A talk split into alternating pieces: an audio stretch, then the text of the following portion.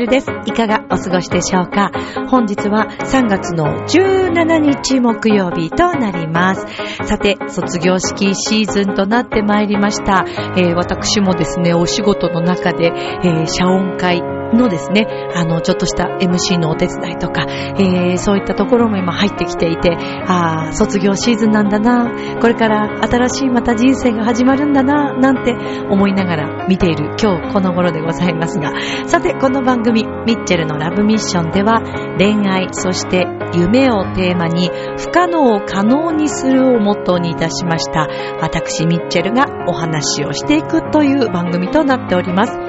えー私は本日ですね、更年期的な彼女という、えーこれは4月の8日公開かな、えー全国順次ロードショーになります、藤原紀香さんが日本語吹き替え版をしているですね、えー映画の試写会に行ってまいりました。えー藤原紀香さんも生で拝見してまいりました。ちょっとそんなお話も今日はしていこうかなと思っています。その他はそうですね、まあ近況についてもお話ししていこうかなと思います。今日もよろしくお願いします。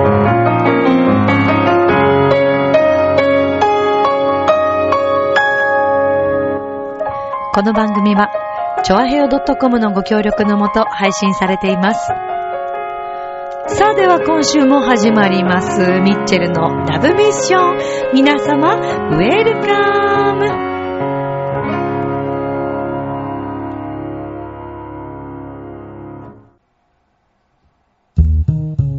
ねえ、楽しんでる？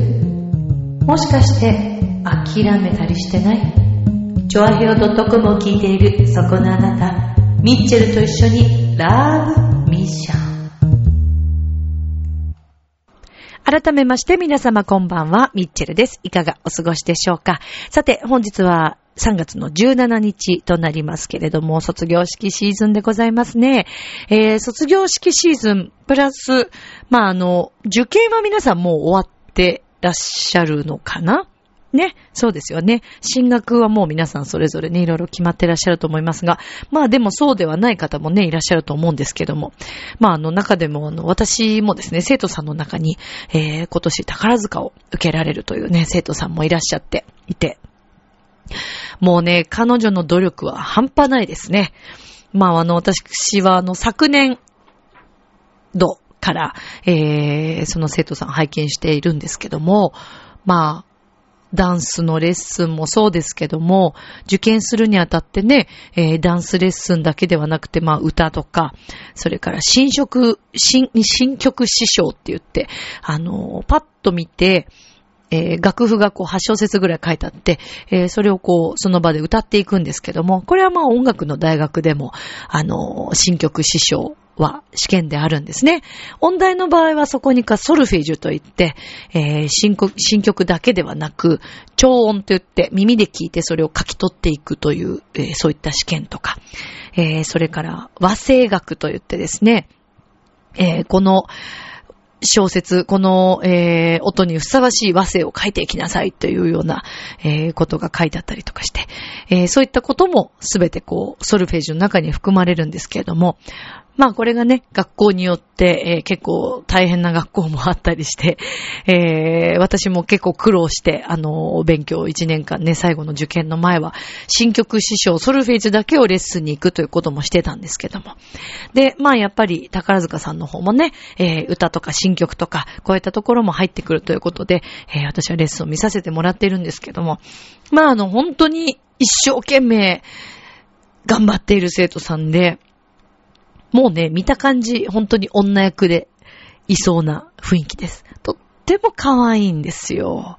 で、努力家で、えー、もう本当に、その、ね、将来はもう宝塚にやっぱ入るために、中学も女子校の、えー寮に入って、週末こっち帰ってきて、レッスンを受けるっていうね、すごいよね。もうあの体力、私ちょっと見習いたいですね。ほんと素晴らしいですね。まあ体力だけでなく精神力、気持ちが本当にすごいですね。あと食べ物も本当にやっぱり注あの、注意してて、甘いものとかね、チョコレートとか本当はまあ食べたいみたいですけど、そこも我慢してたりとかね。うーん、もう見習うことだらけですけども、やっぱりその意志の強さ、まあやっぱり将来ね、ああいうところに入っていくという気持ちがあるというのは、えー、それだけセーブしなくてはいけないこともあったりするのかななんて思って、えー、見習うばかりなんですけども。まあね、えー、まあそんな中で、えー、私あのこの、高電気的な彼女というね、えー、映画を見てきたんですよ。ちょっとガラッと話変わっちゃいますけど。まあそのね、美しいという可愛らしい綺麗、そして努力をしているということでちょっとつなげてお話がしたかったのが、藤原紀香さん。私はあの、大学の時とかからすごく藤原紀香さんも憧れている女性だったので、写真集も買って持ってましたし、あの、紀香さんが書かれたあの、本とかね、エッセイみたいのも読んだりとかして、えー、のりかさんがどういうふうにこう、女優になっていったのかというようなことも全部読ませていただいたんですけども、まあ、綺麗、綺麗。この試写会で、まあ、登場されたのは日本語吹き替え版、主役の女の子の日本語吹き替えが藤原紀香さんだったんですけど、それで、まあ、試写会ということで、監督と一緒に登場されました。で、今回この映画の監督がですね、えー、クジョヨン監督、ジェヨン監督、ジェヨンです。ごめんなさい。クジェヨン監督です。えっ、ー、と、あの、猟奇的な彼女とか、もしかしたら皆さん見たことあるんじゃないですかね。僕の彼女はサイボーグの監督さんによる彼女シリーズの、えー、第3部作ということで、えー、完結編という今回、えー、更年期的な彼女というね、えー、題名の映画でした。4月の8日、えー、全国順次ロードショーということなんですけどもね、えー、まあ、こちらをちょっと一足早く見させていただきました。で、あのー、内容としましてはですね、まあ、やっぱり、私ぐらいの年齢の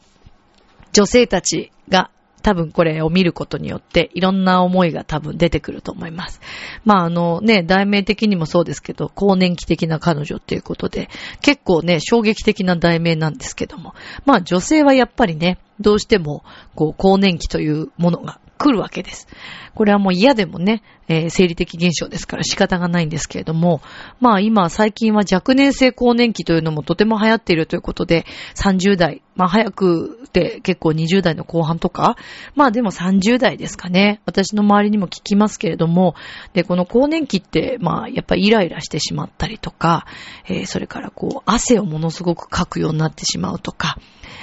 えー、まあいろんな症状があるようなんですけれども、で、まあ主役のね、彼女自身が、えー、いろんなことにこう悩んで、まあある理由から悩んでいくわけなんですが、あのー、最初は、んって思うところも正直ないわけではなかったです。あ一体これはどういうことなんだろうとか、結構疑問に思うところもあったんですけども、もう私は途中から結構もう世界に入ってしまいまして、えー、泣きましたね。結構ボロボロ泣きました。はい。で、こう、ね、あの30代の女性の皆さんで結婚されていらっしゃらない方、また、えー、一度ね、離婚とかされたりとか、それから自分自身のこう体調の変化とか、えー、そういった面でもこういろんなね、恋愛感というのがまあ皆さんそれぞれあると思うんですけども、なんかやっぱりこう30代だからこそ、えー、こうしっかりそれをこうなんていうのかな、見て、えー、感じることによって、あのー、自分との向き合い方っていうのがなんかわかるんじゃないかなと思います。そして、ね、恋愛っていうのはやっぱりタイミングとかあるのかなとかっていうことを改めてこう考えさせられる、えー、映画だったんですけども、とってもいい映画でしたよ。で、あの、日本語吹き替え版のですね、こののりかさんの、あの、吹き替えがね、とってもお上手で、お上手なんて言ったらもう本当に失礼にね、もちろん大女優さんでいらっしゃいますから、うまいのは当然なんですけども、この主役の女の子がですね、すごく若い、あの、主演の女優さんで、ジョーえー、シュンさんというね、えー、主演女優さんでした。えー、小さな中国のおはりこという映画にも、えー、出ていらっしゃったということなんですけれども、まあ、あの、本当にその彼女の可愛らしさと、えー、それからこの役柄のですね、すごく難しい部分だと思うんですが、えー、まあ、ね、若くして、えー、この、まあ、更年期というね、えー、ものにこう、かかってしまって、えー、それとこう、戦っていく姿と言いますか。うん。で、彼女の中でこう、いろんな変化があったりとか、えー、自分との向き合い方とか、うん。なんかこう、本当に、あの、そうだな、どういうふうに言ったらいいですかね。あの、ものすごくこうなんか、表目立って、その彼女の感情面がこう、表でこう出るというよりも、なんか心情をこう見せられると言いますか。でもなんと言ってもこの彼女の演じ方、本当にね、すごい上手です。うん。素晴らしい女優さんだなと思いました。そして本当にのりかさんの声がとてもハマっていて、えー、のりかさんなんだろうかって思わせられるような、えー、そんな、あのー、吹き替えでしたね。はい。あの、本当に面白かったんで、あの、ぜひあの、女性の皆さん特にね、見てほしいななんて思います。ね、恋愛って、やっぱりタイミングとか、あと気づかないところに、あったりするのかななんてね、こともね、思ってみたりなんかしながら。まあ、あの、ぜひぜひ見ていただきたいなと思います。えー、更年期的な彼女というね、えー、映画のご紹介でございました。さあ、それではですね、えー、今週もお便りいただいておりますので、ここでご紹介させていただきます。さて、えー、いつもありがとうございます。むつきげんやさんからのお便りです。読ませていただきます。ミッチェルさん、こんばんは。こんばんは。えー、暑いくらいの日があるかと思えば、真冬並みの寒さの日もあって、正直体調管理が大変ですが、お元気ですか？本当ですよね。気温の差が激しいですよね、最近ね。なんか暖かくなったかなと思ったら今日結構寒かったりでね。読みますね。で続き。突然ですが、ミッチェルさんは野球好きですか？世間では巨人の選手による野球賭博で話題ですが、プロ野球の前に選抜甲子園が始まりますね。夏の甲子園と違って、えー、全都道府県が出場するわけではないので、いまいち応援にも熱が入りにくいのですが、今年は愛知県の高校も出場するので、ちょっと応援しようかと思います。それでは今回はこの辺りでというね、えー、お便りです。ありがとうございます。あのね、私あんまりね、実はね、野球のルールが、どうも、何度聞いてもね、入らないんですよね。実際だからあんまりちゃんと見たことがないというのが正しいんですけど。で、あの、実際でも私、高校の時に、えー、同級生と一緒にね、えー、っとね、私誰だったかな？ちょっとそれすらも忘れちゃったんですけど、ヤクルトの、えー、当時だからその頃のヤクルトはですね、まあ、前世紀って言っていいのかな？私、わかんない、今がわからないので、あんまりそういう風に言っちゃうとあれですけど、野村監督の時代です。はい。まあ、あの、巨人対ヤクルトって言ってすごく盛り上がって、えー、いた、あの、あの頃、えー、今もなのかな？で、えっ、ー、と、野村監督だったんですけど、で、その時の選手で、あのね、すっごい有名ではないんだけど、な、な、何かで私は見て、一目惚れをしてしまって、野球を見に行きたいと思ったんですよ。で、その時、お友達、女子校だったんで、で、友達も好きな選手がいまして、で、みんなで見に行ったんですよね。で、えー、見に行ったんですけれども、あの、行ったのが神宮球場だったんですが、で、巨人戦だったんです。で、傘も買ってね、行ったんですけどね、えー、なんと雨が降ってしまいましてね、結局試合中止になっちゃったんですね。で、そこであの、拝見してたのが、えー、おそらくアナウンサーさんでいらっしゃってたんだと思います。中井美穂さん。はい。を、えー、っと、売店の近くでちょっと拝見しまして。で、えー、っと、その後は、えー、っとね、あ、そうそうそう、選手をとりあえずちょっとじゃあ外で待とうって言って、友達と待ち伏せをしてみたんですね。で、えー、結局もうみんな車で帰っていくような、選手がそれぞれ帰っていくような感じだったんで、でもね、こう、チラッと見えるわけですよ。みんなかっこいいわけですよ。で、その後も全然、ああ、じゃあもう見れなかったね、なんて言って、そしたらね、巨人軍の選手たちを見たんですね。で、ミーハーですね、みんな。ヤクルトの、あの、ユニフォームとか着たり、ヤクルトの傘持ってるにもかかわらず、巨人軍の選手が来たら、キャーって言ってみんな行きましたよね。で、私も目の前で、えー、っと、長島さん、一茂さん、拝見しましたよ。現役選手の頃の一茂さん。いや、でも野球選手の皆さんってほんと背高いし、体もものすごく大きくって、めちゃくちゃかっこいいですよね。いやー、あれはびっくりしましたね。うん、あの、貫禄というか 力強さ、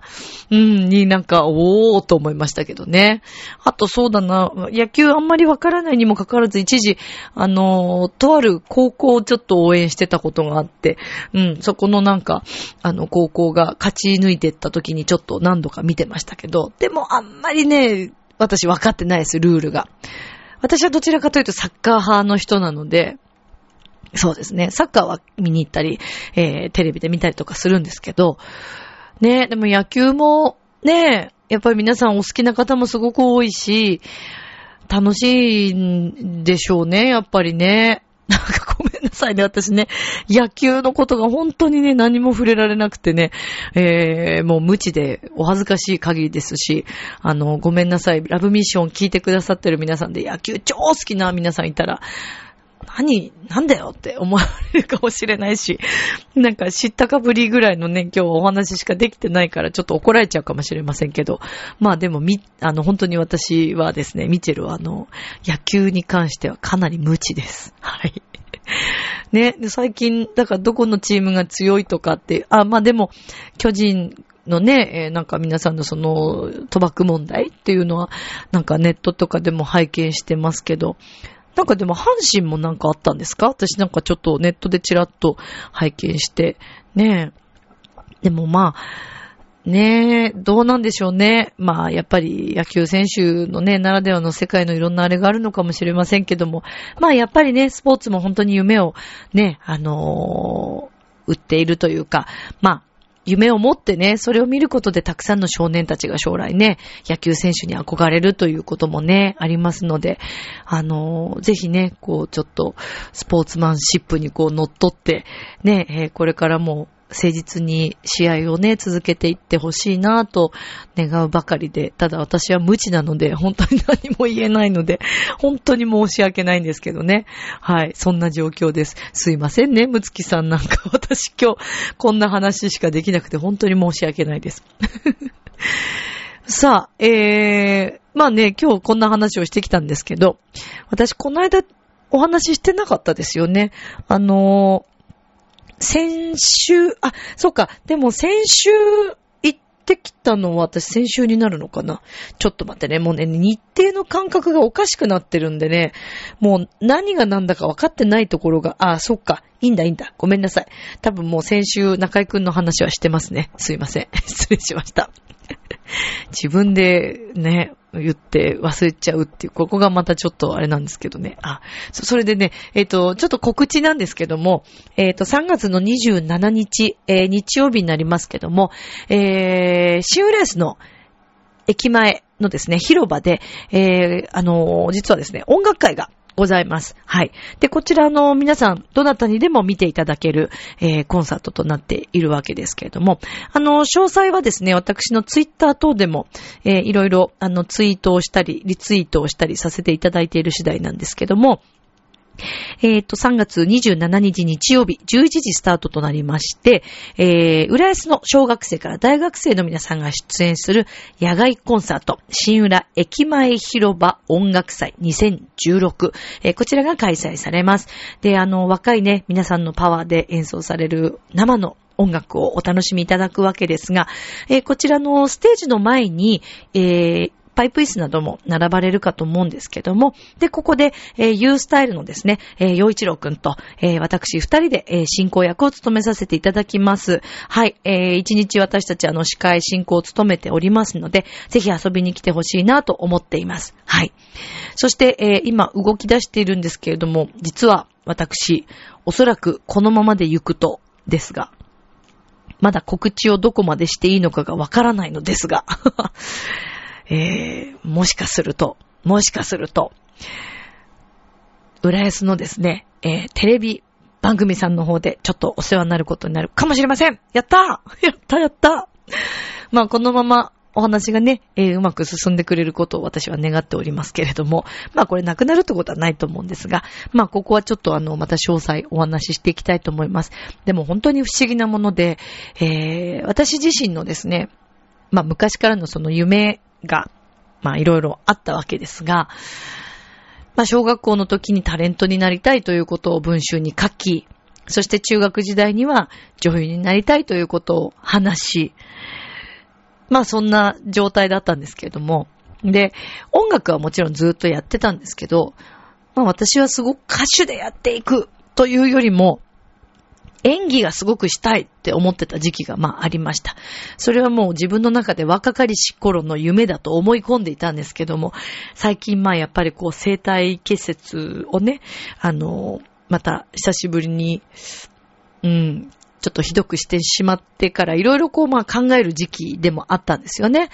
で、そこでいろいろ考えていたら、あ、やっぱり私演技がやりたいというこの夢はまだ諦められないなぁなんてちょっと思っていた矢先に、えー、ちょっとそんなお話をいただきまして、えー、ぜひちょっとこのお話が皆さんにもっともっとちゃんと公開できるように。で、えっ、ー、と、そのお話もですね、2月、あ、ごめんなさい、3月の27日の、えー、その、浦安のね、音楽祭の時に、えー、飛び出すと思われます。はい。詳しいことはそこでまず告知させていただきますので、はい。えー、それからラブミッションの皆さんにもお伝えしたいと思います。もうこれは自分の中で重大発表になるかと思います。なので、えー、まあね、本当に、細々やってる感じではありますけれども、あのー、事務所、無所属の、芸能事務所無所属のミッチェルにしてはですね、えー、これはかなり大きな大きなお話だと思っています。なので、えー、頑張りたいなと思ってます。まあね、本当にその他にも私の中でとっても嬉しいことがたくさん今起きていたりするんですけども、まあこれは本当にあの時期が来たら皆さんにお伝えできればいいなと思っている次第でございます。日々頑張っていきますんでよろしくお願いします。ちなみにね、えー、まあ今日割と声の調子が、ああ、良くなってきたなぁなんてちょっと思っているんですけども、実はですね、これが今効くんじゃないかと。もう西洋医学とか漢方とかいろいろ試していますけれども、なかなかそこがうまく私今、あの、治らなくて、試し始めたのがですね、金柑。あの、食べる金柑ありますよね。で、以前食べた時も結構調子良くなったなっていうのを思い出して、えー、たまたまちょっと物産展みたいなところで売ってたんで買ってきたんですね。で、それを2、3個食べて寝て、次の日になんかすごく声の調子がなんか良くなってたんですね。で、まあ騙されたつもりでそのまま金柑を食べていて、で、もそろそろなくなりそうだなーなんて、また買いたいなーと思っていたんですけど、そしたらなんか、たまたま今日どっかに売ってたらいいなと思ってたら、たまたま寄った場所があるんですけど、銀座のね。で、その、そこは、あの、ご飯屋さん飲み屋さん通りで、そんなのあるはずもないところなんですけど、ある一軒の飲み屋さんが、野菜とか、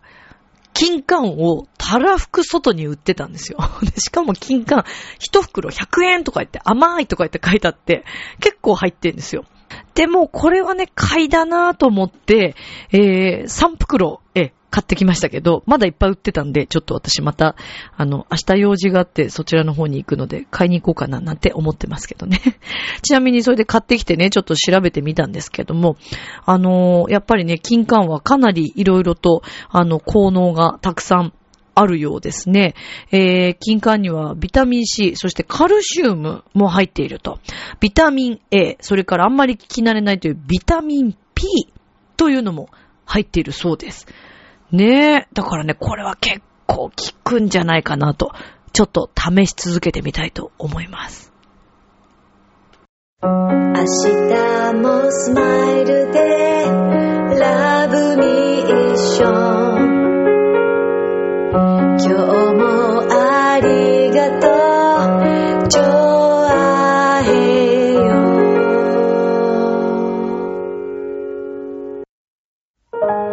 はいということでエンディングでございます。なのでちょっと金柑試してみて、えー、良さそうだったらこのまま頑張ってみようと思うんですけど金柑いっぱい売ってるとこ皆さんご存知ないですかね？もしご存知の方いらっしゃったらぜひ教えてください。ミッチェルの生態を助けてください。よろしくお願いします。さて、えー、ミッチェルのラブミッションでは、お便りをお待ちしております。micce le-love-love チョアヘオ .com ミッチェル -love-love アットマーク、チョアヘオ .com となっております。よろしくお願いします。ではね、3月の27日、11時から新浦安駅前広場、えー、ステージの方でお待ちしておりますので、ぜひ若い、ね、パワー、元気な音楽を聴きに来てください。それでは今宵も良い夢夢を、明日も楽しい一日を。じゃあね、バイバーイ